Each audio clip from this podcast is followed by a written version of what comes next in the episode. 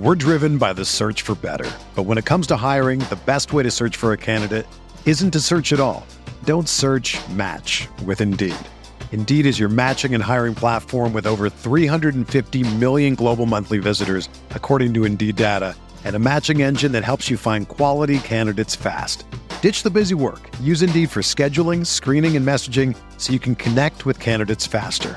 Leveraging over 140 million qualifications and preferences every day, Indeed's matching engine is constantly learning from your preferences, so the more you use Indeed, the better it gets.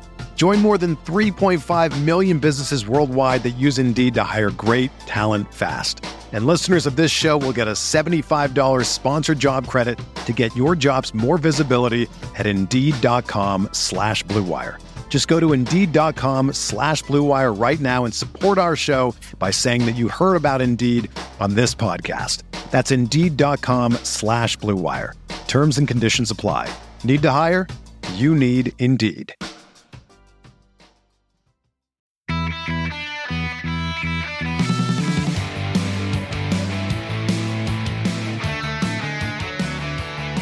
Welcome once again. This is the Barcelona podcast brought to you by none other than Francesc Tomas. And of course, that is the Francesc Tomas scene on ESPN and Barca Blog, as well as myself, Dan Hilton, from the Barca Blog team.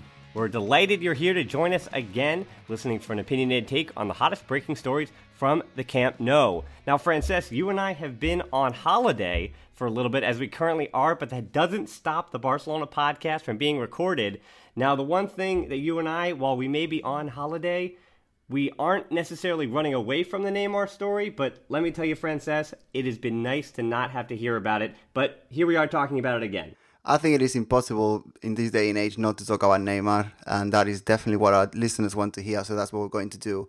Not that we're not bored of the story. So we're going to start with Neymar, then we're going to move on to Josep Maria Bartomeu, who's been saying some weird things um, that we need to unpick, and we're going to end up with our questions. So let's get started. Yeah, Francesc, it seems like our followers have been telling us that, and no matter what paper you read or look at in Paris, in Barcelona, in Brazil. So many different media outlets are telling you different things that Neymar has already signed, is staying at Barcelona, or is going to PSG, when he's going to PSG, whether he's in Dubai, whether he's in China, whether he's in Barcelona, whether he's going back to Brazil.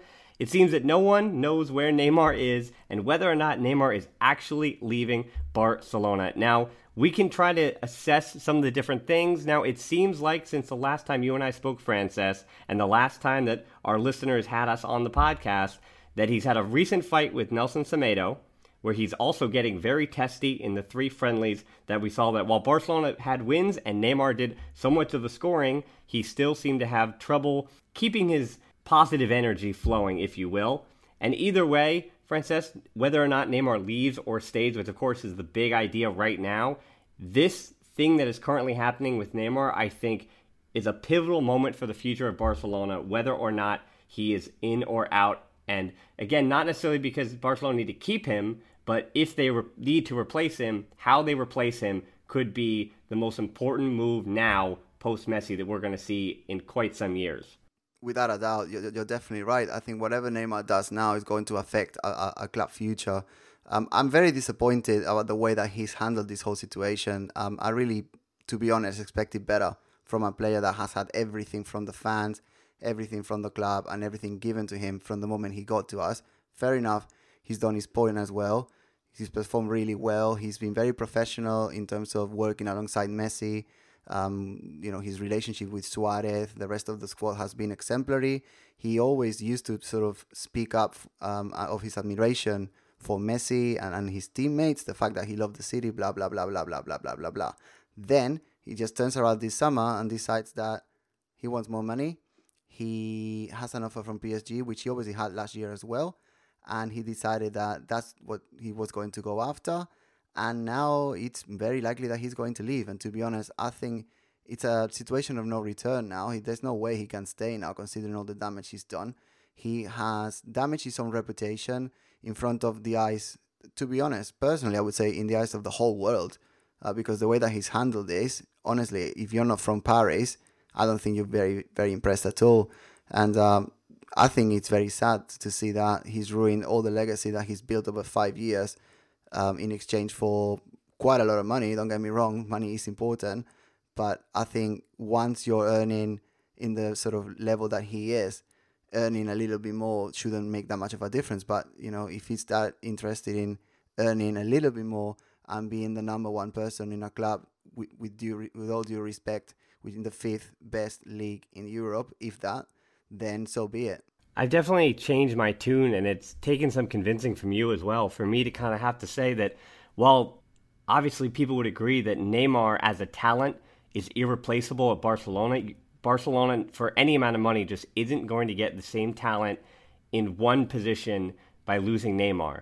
That said, I think in the recent last two weeks, Neymar, and particularly Neymar's father, have done certain things and said certain things and conducted this business in such a way that I think there are relationships that cannot be repaired between Neymar and the club, whether or not the club would be willing to keep him at this point. And for Barcelona, they just are going to have to now get as much money as they possibly can out of this. The one question, though, that I think you can give a lot of light to, as opposed to just trying to read some kind of fabricated article, the big thing here that could still be in the way, because as we are talking about, Neymar is going to PSG. Neymar wants to go. Barcelona is now at a point where I think they've accepted that he's going. And everyone's kind of happy with the way this is going to happen. I mean, of course, Barcelona's upset with the way it's happening, but PSG is going to have Neymar soon enough. That said, the one thing that could stop it is financial fair play. That PSG just can't be spending that much money unless they are selling players and making up the money that they're losing from buying Neymar. Yeah, um, financial fair play is something that was put in place precisely to avoid the situation that we got here. It's um, clubs that cannot sort of self-sustain themselves and they have to go into sort of petroleum and oil and all sorts of weird money coming from dubious places, which obviously is the case uh, with PSG. And that's that's the situation we're in. If PSG think that what they're doing is legit, then fantastic, go ahead, do it, and um, pay up and get get Neymar for you uh, in the next say five five years. But from from our from our perspective, it's not a fair way to do it, and it shouldn't be happening. But if PSG think that they're doing the right thing and there's nothing wrong with what they're doing, then they should just go ahead, complete the transfer, and then face the consequences, which will definitely come their way. But I think beyond all the money business, what I'm really disappointed about is the fact that a player that has been given everything in our club has decided to just leave us for no particular reason other than getting paid more money. And that, that is what Barca needs to sort of really analyze in a lot of depth. Why is this player that has had everything from us needed to go? Is there anything else the board could have done to keep him happy in the club? Is there any more nurturing he could have had? Or was this always their plan when they came over from Brazil, doing four or five years here, then doing four or five years elsewhere to end up wherever um, they end up, which, as I said in the previous podcast, is most likely going to be Real Madrid. And um, I'll just say a little sort of aside here.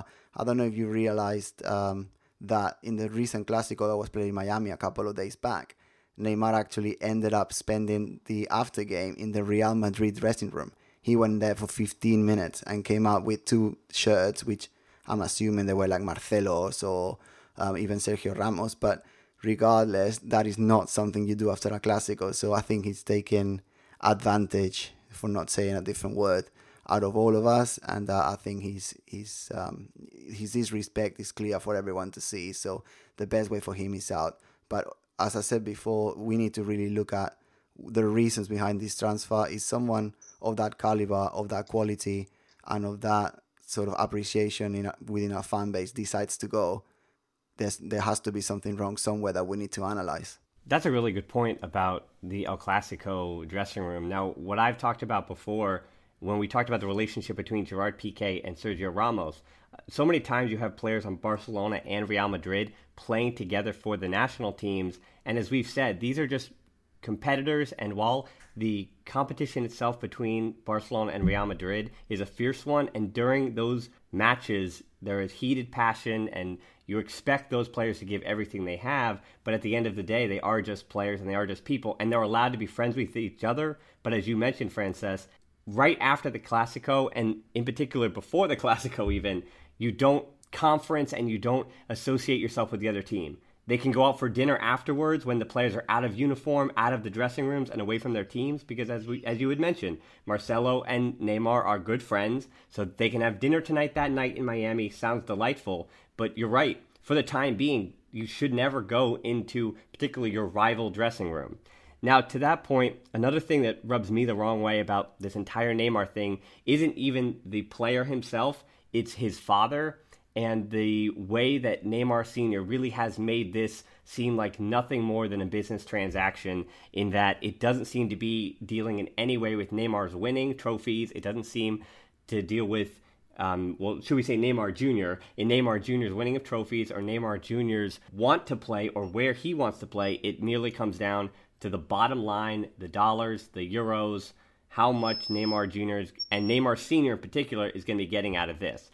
This appeared as in a Neymar post while on uh, plane to Dubai. He had this, you know, very vague, as he's been doing on social media recently, has very vague about whether or not he's wanted, where he's wanted, and things like that, and where we find ourselves, and all things about the essence of being. But this coming just hours after Barcelona decided not to pay his father the 26 million euros that it appeared that it owed him, putting it on ice with the notary until the situation between the transfer of Neymar is finally resolved, and clearly the Neymars are upset with that transaction not happening of the 26 million euro. But for me, you are a Lakers fan, Francesc, so you're going to be seeing a whole lot of this. With the U.S. equivalent would be LaVar Ball and and his son and his son Lonzo on on the on the Lakers. And for me, being in the U.S., I mean, Le, LaVar Ball never played in the NBA, yet he is everywhere he has just become this gigantic brand as merely just a dad of an NBA player that hasn't played a single game yet.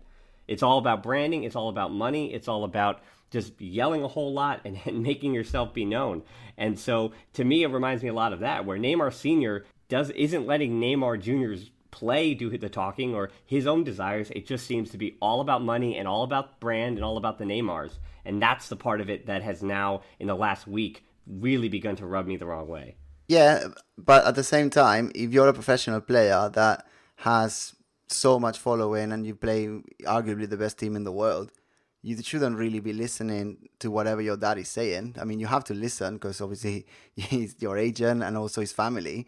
But I think as a grown man, as a grown adult, you, you make your own decisions. And uh, I do realize a lot of people are sort of blaming the dad for, for Neymar's action. But ultimately, at this moment in time, Neymar Senior is an employee of Neymar Junior, and you have to take it like that. If I am a professional player and I'm playing for Barca, you can give me all the money in the world. I'm not leaving. You know, if, if I'm if I'm getting paid say 100 euros a month and you offer me seven million, then probably I would consider it. But when you're getting that amount of money a year, it, it, at, at that level, it shouldn't really make that much difference. You know, I think the legacy as a footballer has to be how many titles you win, how many World Cups you win, how many Champions League you win. It's not going to be about how much money you made in the bank. And if that is what you're after, then then so be it. You know, then people are different. You need to respect people in their own sort of making their, their own decisions and being their own person. But the vast majority of footballers would kill to be in the position that Neymar is in, being part of the best front three in football history, um, working alongside Lionel Messi on a, on a daily basis. Luis Suarez as well is someone who, both of them, Suarez and Messi, they've been so generous. They've adapted their game to Neymar's skills. You know, Messi is not really a winger anymore. He, he is a bit of a playmaker in order to create more spaces for both Suarez and, and Neymar. So if if what he's after is money, then then so be it. You know, but I think blaming the dad for for Junior's decision, Neymar Junior's decision, I, I just don't buy it as an argument. And I know that a lot of people have been sort of blaming Neymar Senior for the decisions that the son is making, but as a professional, as a person, once you hit a, a, certain age, you have to make your own decisions, and you can't be using your dad as a shield, whether that's your agent, whether he's your just just part of your family. I just don't buy it. Well, with the exodus of Neymar from FC Barcelona, that could leave some room for younger players and academy players coming from La Masia. And that brings us right into topic number two and a story that I think Barcelona would love to not have in the tabloids, and this new rivalry that seems to be going on between the board and former players and current players, even, where Josep Maria Bartomeu had a number of different things to say about how the problem is Xavi and Iniesta and Messi, he said, and those players. And this is just speaking in response to a question about why there doesn't seem to be many academy players coming up through Barcelona system anymore. And I'm going to let you take, usually it's me who gives the hot take first, but I want you to take the hot take on this one merely because I think that there needs to be a different framing to this question. All right, okay. So basically, what Bartomeu is saying is that Xavi, Iniesta, and Messi are problems he said it's very difficult to be a player when you have in front of you a Messi or Neymar or Xavi, Iniesta, Busquets or Piqué. It's very difficult to be there. Um, said, go slowly, but the problem is actually Xavi. This is Bartomeu talking. He said he created the problem and Iniesta and Piqué. Who's going to be the new Messi? Well, probably other players will be Messi, but they have to leave our club because it's impossible. Now, that, honestly, I, I do understand what he's trying to say. What he's trying to say is that the players in the first team are so good that the youngsters trying to come through the academy have some sort of a ceiling in front of them and um, they have to develop elsewhere first in order to come back and and that's that's understandable that's an argument that you know you can sort of go with but the way that he phrased it is so negative you know you can never i mean honestly you can never say that Xavi and Iniesta and Messi arguably three of the top 10 players to ever play the game are a problem. They're never a problem. They are a blessing. They are the reason why Barca has been so success- successful in the last 10, 15 years. They are the reason why we're making this podcast because people wanted to listen to what's going on in the club. If it wasn't for Xavi, Iniesta, and Messi, we probably wouldn't even have a job ourselves here. So it's just it's all to do with phrasing. You know, Bartomeu has lost a lot of credibility over the years. Obviously, got to the club um, linked to uh, Rosell, who is now um, about to go to jail. Uh, obviously, that's that's not finalized yet, but you know he's in and out. He's yeah, dodgy dodgy business. Uh, com, I think that that's called now. But um, Bartomeu came as a second to Rosell, and um, he only took over because Rosell left the club, uh, ran away. Um, God knows why he ran away. Um, probably something dodgy was happening as well. So he's got very little credibility, but he doesn't make himself any favors by by blaming Xavi, Piqué, and Iniesta for being a problem for Barca. Uh, he could just say it in a very positive way, say, you know, our players are so great that youngsters find it hard to come through, and then he would have saved himself a problem. But it's it's just baffling to, to see that someone who is meant to be leading our club or the image in our club in the USA tour or, or worldwide is so incapable of delivering a positive message. Yeah, Francesc, I didn't know where you were going to go with that and what you necessarily thought of this, but you hit my opinion with the nail on the head in that while I agree with what he's saying, he, he has a point and we know what he's trying to say, but you're right. His wording and the choice of words he used couldn't have been more wrong. That it's a great problem to have, but in the same way, it's a problem that still needs a solution. And I think as as the job he has, it's his job title to figure out how to fix that problem. And so far, he hasn't shown that he has an answer to it. You know, and, and that's that's maybe a guy that's fearing job security with elections on the horizon. Maybe that's a guy who doesn't have necessarily any answer at all as to how to go about not only helping to foster those players to want to play, but I, I think to that end, what he needs to admit and what the club needs to be focused on is saying that if you have a, the example I'll use is Monaco's recent pickup in Jordi Mboula, who was 17, 18 years old and looked like he eventually could have been in the Barcelona first team. Now it looks like that he's going to make his way at Monaco. Could he should be in their first team plans now immediately, and then where does he go after that? Maybe he'll pick not necessarily Barcelona to return to take that next step from Monaco. Maybe he goes to Chelsea or Manchester United or Manchester City or he goes to Juventus or somewhere else like that. And it's not guaranteed that he'll come back to Barcelona. That said, I, I think now one of the solutions he could provide is that playing at Barcelona fills players with the kind of pride that Xavi and Piqué and Messi have, that even if they were to leave, they would always come back. There's a there's a reason that even Xavi was willing to admit that he's finishing his career in Qatar, and then he says that he wants to come back to Barcelona in some capacity. Carlos Puyol has said similar things where if his life ever took him away from Barcelona, his dream is to come back to the club in some in some different capacities. To show that kind of passion for the club when you're young, even if those players have to make their way elsewhere, like Sergi Samper, who I can promise you will hear tons about next show, or maybe even coming up in some fan questions on this show. But with Samper, even if he was put out on loan at Granada, and even if Samper had to be sold, if he ultimately wants to make his way at Barcelona, that players have to understand from a, a, young age that it takes a certain level to get there. And once you reach that certain level, Barcelona should be the club that they want to come back to. And so, how do you, as a youth academy, show them that that will eventually, on any long, long and winding road, that will eventually be the place that they should wind up? Yeah, and, and another point as well. If you have been successful in raising players through your academy, then you have a responsibility to sh- give them an opportunity to go into the first team. Say someone like Douglas, for example. Why was Douglas ever signed?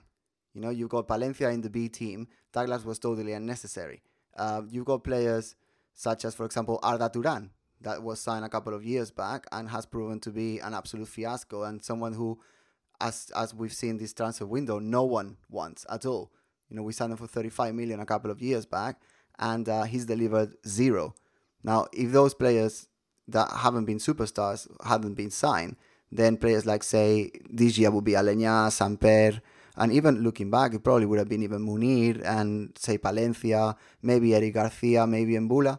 They could have had that opportunity, but the transfer, the transfer win, the transfer sort of policy during the previous transfer windows has been quite nonsensical, and for that, Bartomeu needs to take full responsibility of what's happened, and um, to then just blame it on the best players you have, it just it just makes no sense to me. It's all about signing world class stars that are going to improve your first eleven you know, that's why in this podcast, you can go back to episode one, you can go back to episode four and episode 11.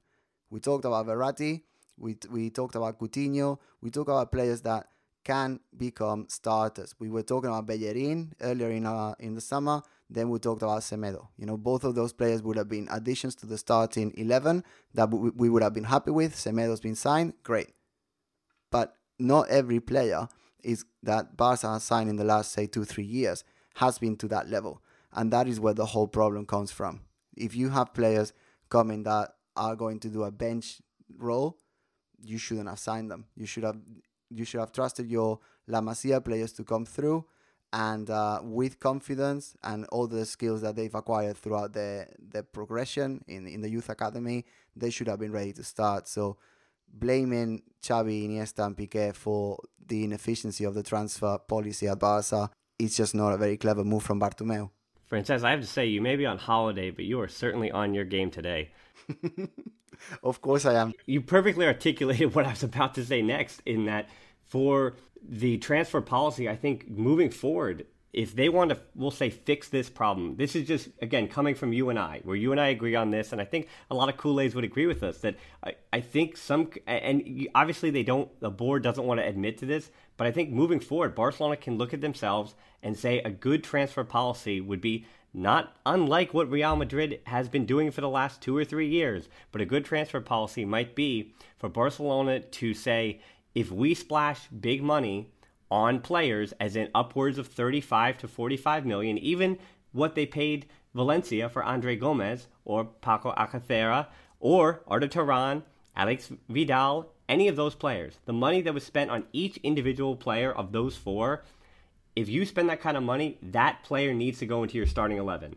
That should be that should just be it. And then you need to trust that you have the youth academy and you also have the ability to find these little six to ten million dollar pockets of young talent in Spain or elsewhere in France, in Germany, wherever it is. There are players 18 to 22 years old that Barcelona can find to help fill out their bench if the youth academy of at La Masia just doesn't have the depth at certain positions. Whereas that's usually not the case. So behind Jordi Alba, you have Lucas Digne they brought in, but now already you have Marc Cucurella coming busting in with Barcelona B, and he's still a teenager. And don't forget, of course, Benfica is enjoying having Alex Grimaldo, and Grimaldo thought that he could have been the guy, but again, it didn't work out. but there would have been depth there if he had been the guy to be brought in. So losing Grimaldo, I think, is one of the ones that hurts, of course, and it just has to do with that policy. In that, as I said, Vidal was brought in to replace Dani Alves. It didn't work out. Now they don't necessarily have a starting eleven right back. Now you bring in Nelson Semedo. So Nelson Semedo's backup, if he winds up not being Vidal and Vidal winds up being sold off, should not be replaced with another right back. It should merely just be assumed that Sergi Palencia is going to be the backup. Because not that Real Madrid is perfect, and I again we all hope that, that the players that they are putting great value and trust in wind up not being as good as we think they are. But it seems to me that you look at what Real have done with their recent business over the last two, three years. Theo Hernandez, they brought in 19. Dani Ceballos, as we had talked about before. Marcos Llorente, Borja Mayoral, and Jesus Vallejo. All of those guys either were sent out on loan or were bought for cheap. All five combined to be 52 million euro. That's the exact same amount that those spent on Turan and Vidal. Two players that now Barcelona might say we don't necessarily need them because they just aren't up to that quality. So it's a five player, which are all younger than 22. Uh, Llorente is 22, but the rest are 19 and 20. Then you have Turan, who's now pushing 30, and Vidal, who's in his late 20s. So for Barcelona, and you're right, Bartomeu has to understand that the fault is his. And from a, from the, the, the, the perspective of a politician, of course, Bartomeu can't just accept fault because if you accept fault in that situation, then he's not going to be reelected. So, Francesc, I think the final question on this topic would be how does Bartomeu possibly communicate with the media that while he has messed up, he will be part of the solution? He can't communicate that because he knows full well that no one would believe in if he said he is the solution. He clearly is not the solution to, to the problem that, in a way, himself, together with Rosell, have created. Um, I think it just it's going to come to the next election, um, which you know it, it is scheduled in a couple of years, but I don't think it's going to be that long. I think someone like Benedito or even Laporta are going to come forward and uh, try and, and make sure that that date is moved forward for them to to apply. It's called Moció de Censura uh, in Catalan, which um, is probably like a vote of no confidence in English. Um, I think that's going to come out fairly soon. I think, to be honest, they should have done it before the summer started so that the voting would have happened now, so that the, when the season starts, there's some stability at board level. But that didn't happen at all. Um, it's just it's just difficult times at director level at Barca simply because none of the candidates have got that much credibility. As you know, Laporta was our president for a very successful period, but then then you know the, the ending was pretty ugly uh, in terms of um, suspected dodginess as well in terms of businesses um, the team wasn't being that successful on the pitch. Sandro Rosell came over. Everyone thought that you know we've got a president that's going to last for a decent amount of years. Then he ended up being um, sort of talked about in a negative way as well. Decided to run. Bartomeu, Bartomeu is obviously linked to Rosell, so it's just there doesn't seem to be sort of a clean, honest man who can take Barca forward and has enough credibility to do so. And um, so because of that, it's, it's turbulent times at director level. But I just don't know what the answer is. Like I'm not gonna run for president anytime soon, but um, I think that we need someone who can actually take us into the future and and sort of stay away from this Rosell versus Laporta versus Bartomeu battle, which is just hurting the club at every level. So hopefully there's someone out there that can take the club into the future because we we do need it. We do need it. Well, let's get right into our fan questions as we don't have much time left. We've got two that are related to one another, so that'll be the two we go with today. For first, it's I believe it's Tene and at High on Iniesta on Twitter. Should Samper be given a chance as a controlling midfielder? And then related to that, from Arsatio or at Arsatio Barca underscore HS on Twitter, based on the U.S. tour, who deserves a shot at the starting 11, Samper or Aleñà? And I think the question to this I mean, the answer, excuse me, Francis, to this right now is that yes, Samper can be a controlling midfielder. And if you're basing it just on what we saw in the friendlies and talking about the conversation we just had about the willingness that Barcelona have had to keep their academy products at the club and on the bench, and by that on the bench, I mean in the squad and giving them a shot. The answer, I think, is Samper has to be given not a shot at the starting 11. That's Sergio Busquets' spot, but Samper should be on the bench now. He should be the backup to Busquets. Samper is the guy. And Aleñà has proven that they don't play the same position. So Aleñà, not only just in cups, but Aleñà could be seen as a guy who can come in late in the game and get some experience still as a teenager. I, I think there's a spot for both of them in the squad this year. I agree with you. I think that considering the league is long, it's 38, 38 different games. Um, you've got a game against Madrid, and you've got Sevilla, you've got Valencia, you've got Bilbao. But then you've also got sort of the lesser clubs that traditionally are the clubs that are hurting us, to be honest. But um, against clubs in sort of the, say, the fourth quarter of the table, um, there's no reason why Samper shouldn't start. There's no reason why Aleñà shouldn't be starting. There's no reason why, say, Digne will be starting or Alcácer even. You know, I think one of the key factors why Madrid won the league last year it was the depth and it wasn't necessarily the quality of the squad, which obviously had plenty of quality. It was the fact that the rotation players, the bench players, actually didn't feel like that because they were playing so regularly. They were trusted to take responsibility. They were trusted to step up, and uh, they responded really well to the point that, say, Isco ended up pushing for a start in 11th spot. And uh, in the Champions League final, he started ahead of Gareth Bale, who obviously based on the transfer fee, should have been the sort of de facto starter. So that is something that Barca needs to be looking at doing as well. Um, Samper, without a doubt, was outstanding in the first match of the um, International Champions Cup that we recently won. Then he didn't feature that much in the second and third games, which, to, to be honest, personally, I thought it was a mistake from Valverde's part because he was beginning to shy and feel feel trusted. So I would have continued with that, but obviously the manager may have his reasons. Then um, talking about Aleñà, I think Aleñà was single-handedly the best news for Barca all summer, apart from Messi's extended contract, of course. But uh, on the pitch of what we saw in America and the United States, Aleñà was without a doubt the star of the show. He was, in my eyes, far better and far more effective than Denis Suarez. Um, he was playing alongside Busquets, playing alongside Iniesta whenever he coincided with Rakitic as well. He, he, was associating plenty of triangles in the middle of the pitch. He was confident. He was always looking up for an option. He wasn't afraid of shooting on goal whenever needed, even from outside the area.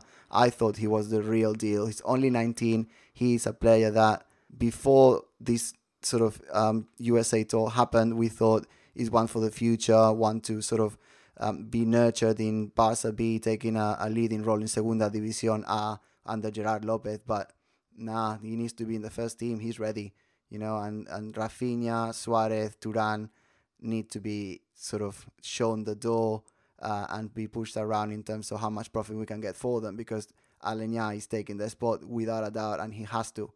He really has to. He's ready.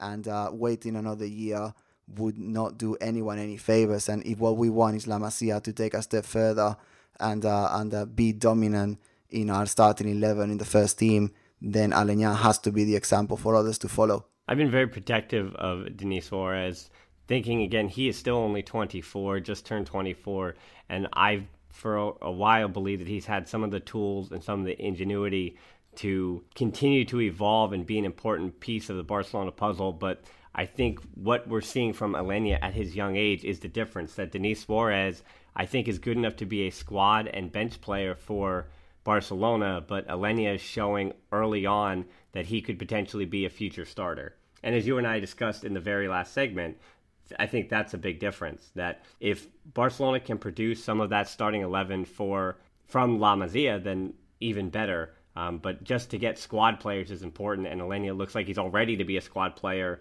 but more importantly, he's a future starting 11 player. And as we had talked about on earlier shows, replacing Andres Iniesta is in the next two to three years going to really become priority one next to, of course, how do you possibly replace Lionel Messi? Of course, you don't. So that question can never be answered. But replacing Iniesta is going to become a really important piece of Barcelona's future in not too long a time. And if Aleñà can help to solve that question, that would be, as you had talked about, the most exciting part of the summer and potentially the most exciting part of this next year, other than trophies to come in. Now, before we wrap up, Francesc, I got one more softball question for you. This is from one of our favorites at Charlie underscore Barca or Charlie Barca. Is Vermaelen going to stay?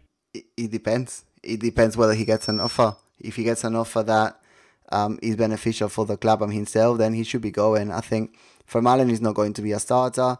Vermaelen, in my eyes, should not really, for the same reasons that we just discussed for Aleñà, be ahead of Marlon either. You know, it should be Umtiti and Piqué should be the starters, then Mascherano, then Marlon, and then to be honest, nobody else. And then I think fifth position really should be whoever is starting a centre back regularly at Barca B. And I think there's no room in our squad for Vermaelen at this moment in time. Um, had he not been injured when he joined the club, maybe his his um, his progression, his career at, at the Camp Nou would have been more successful. But you know, life is what it is. We can't change the past. He he did get injured. He's lost his confidence.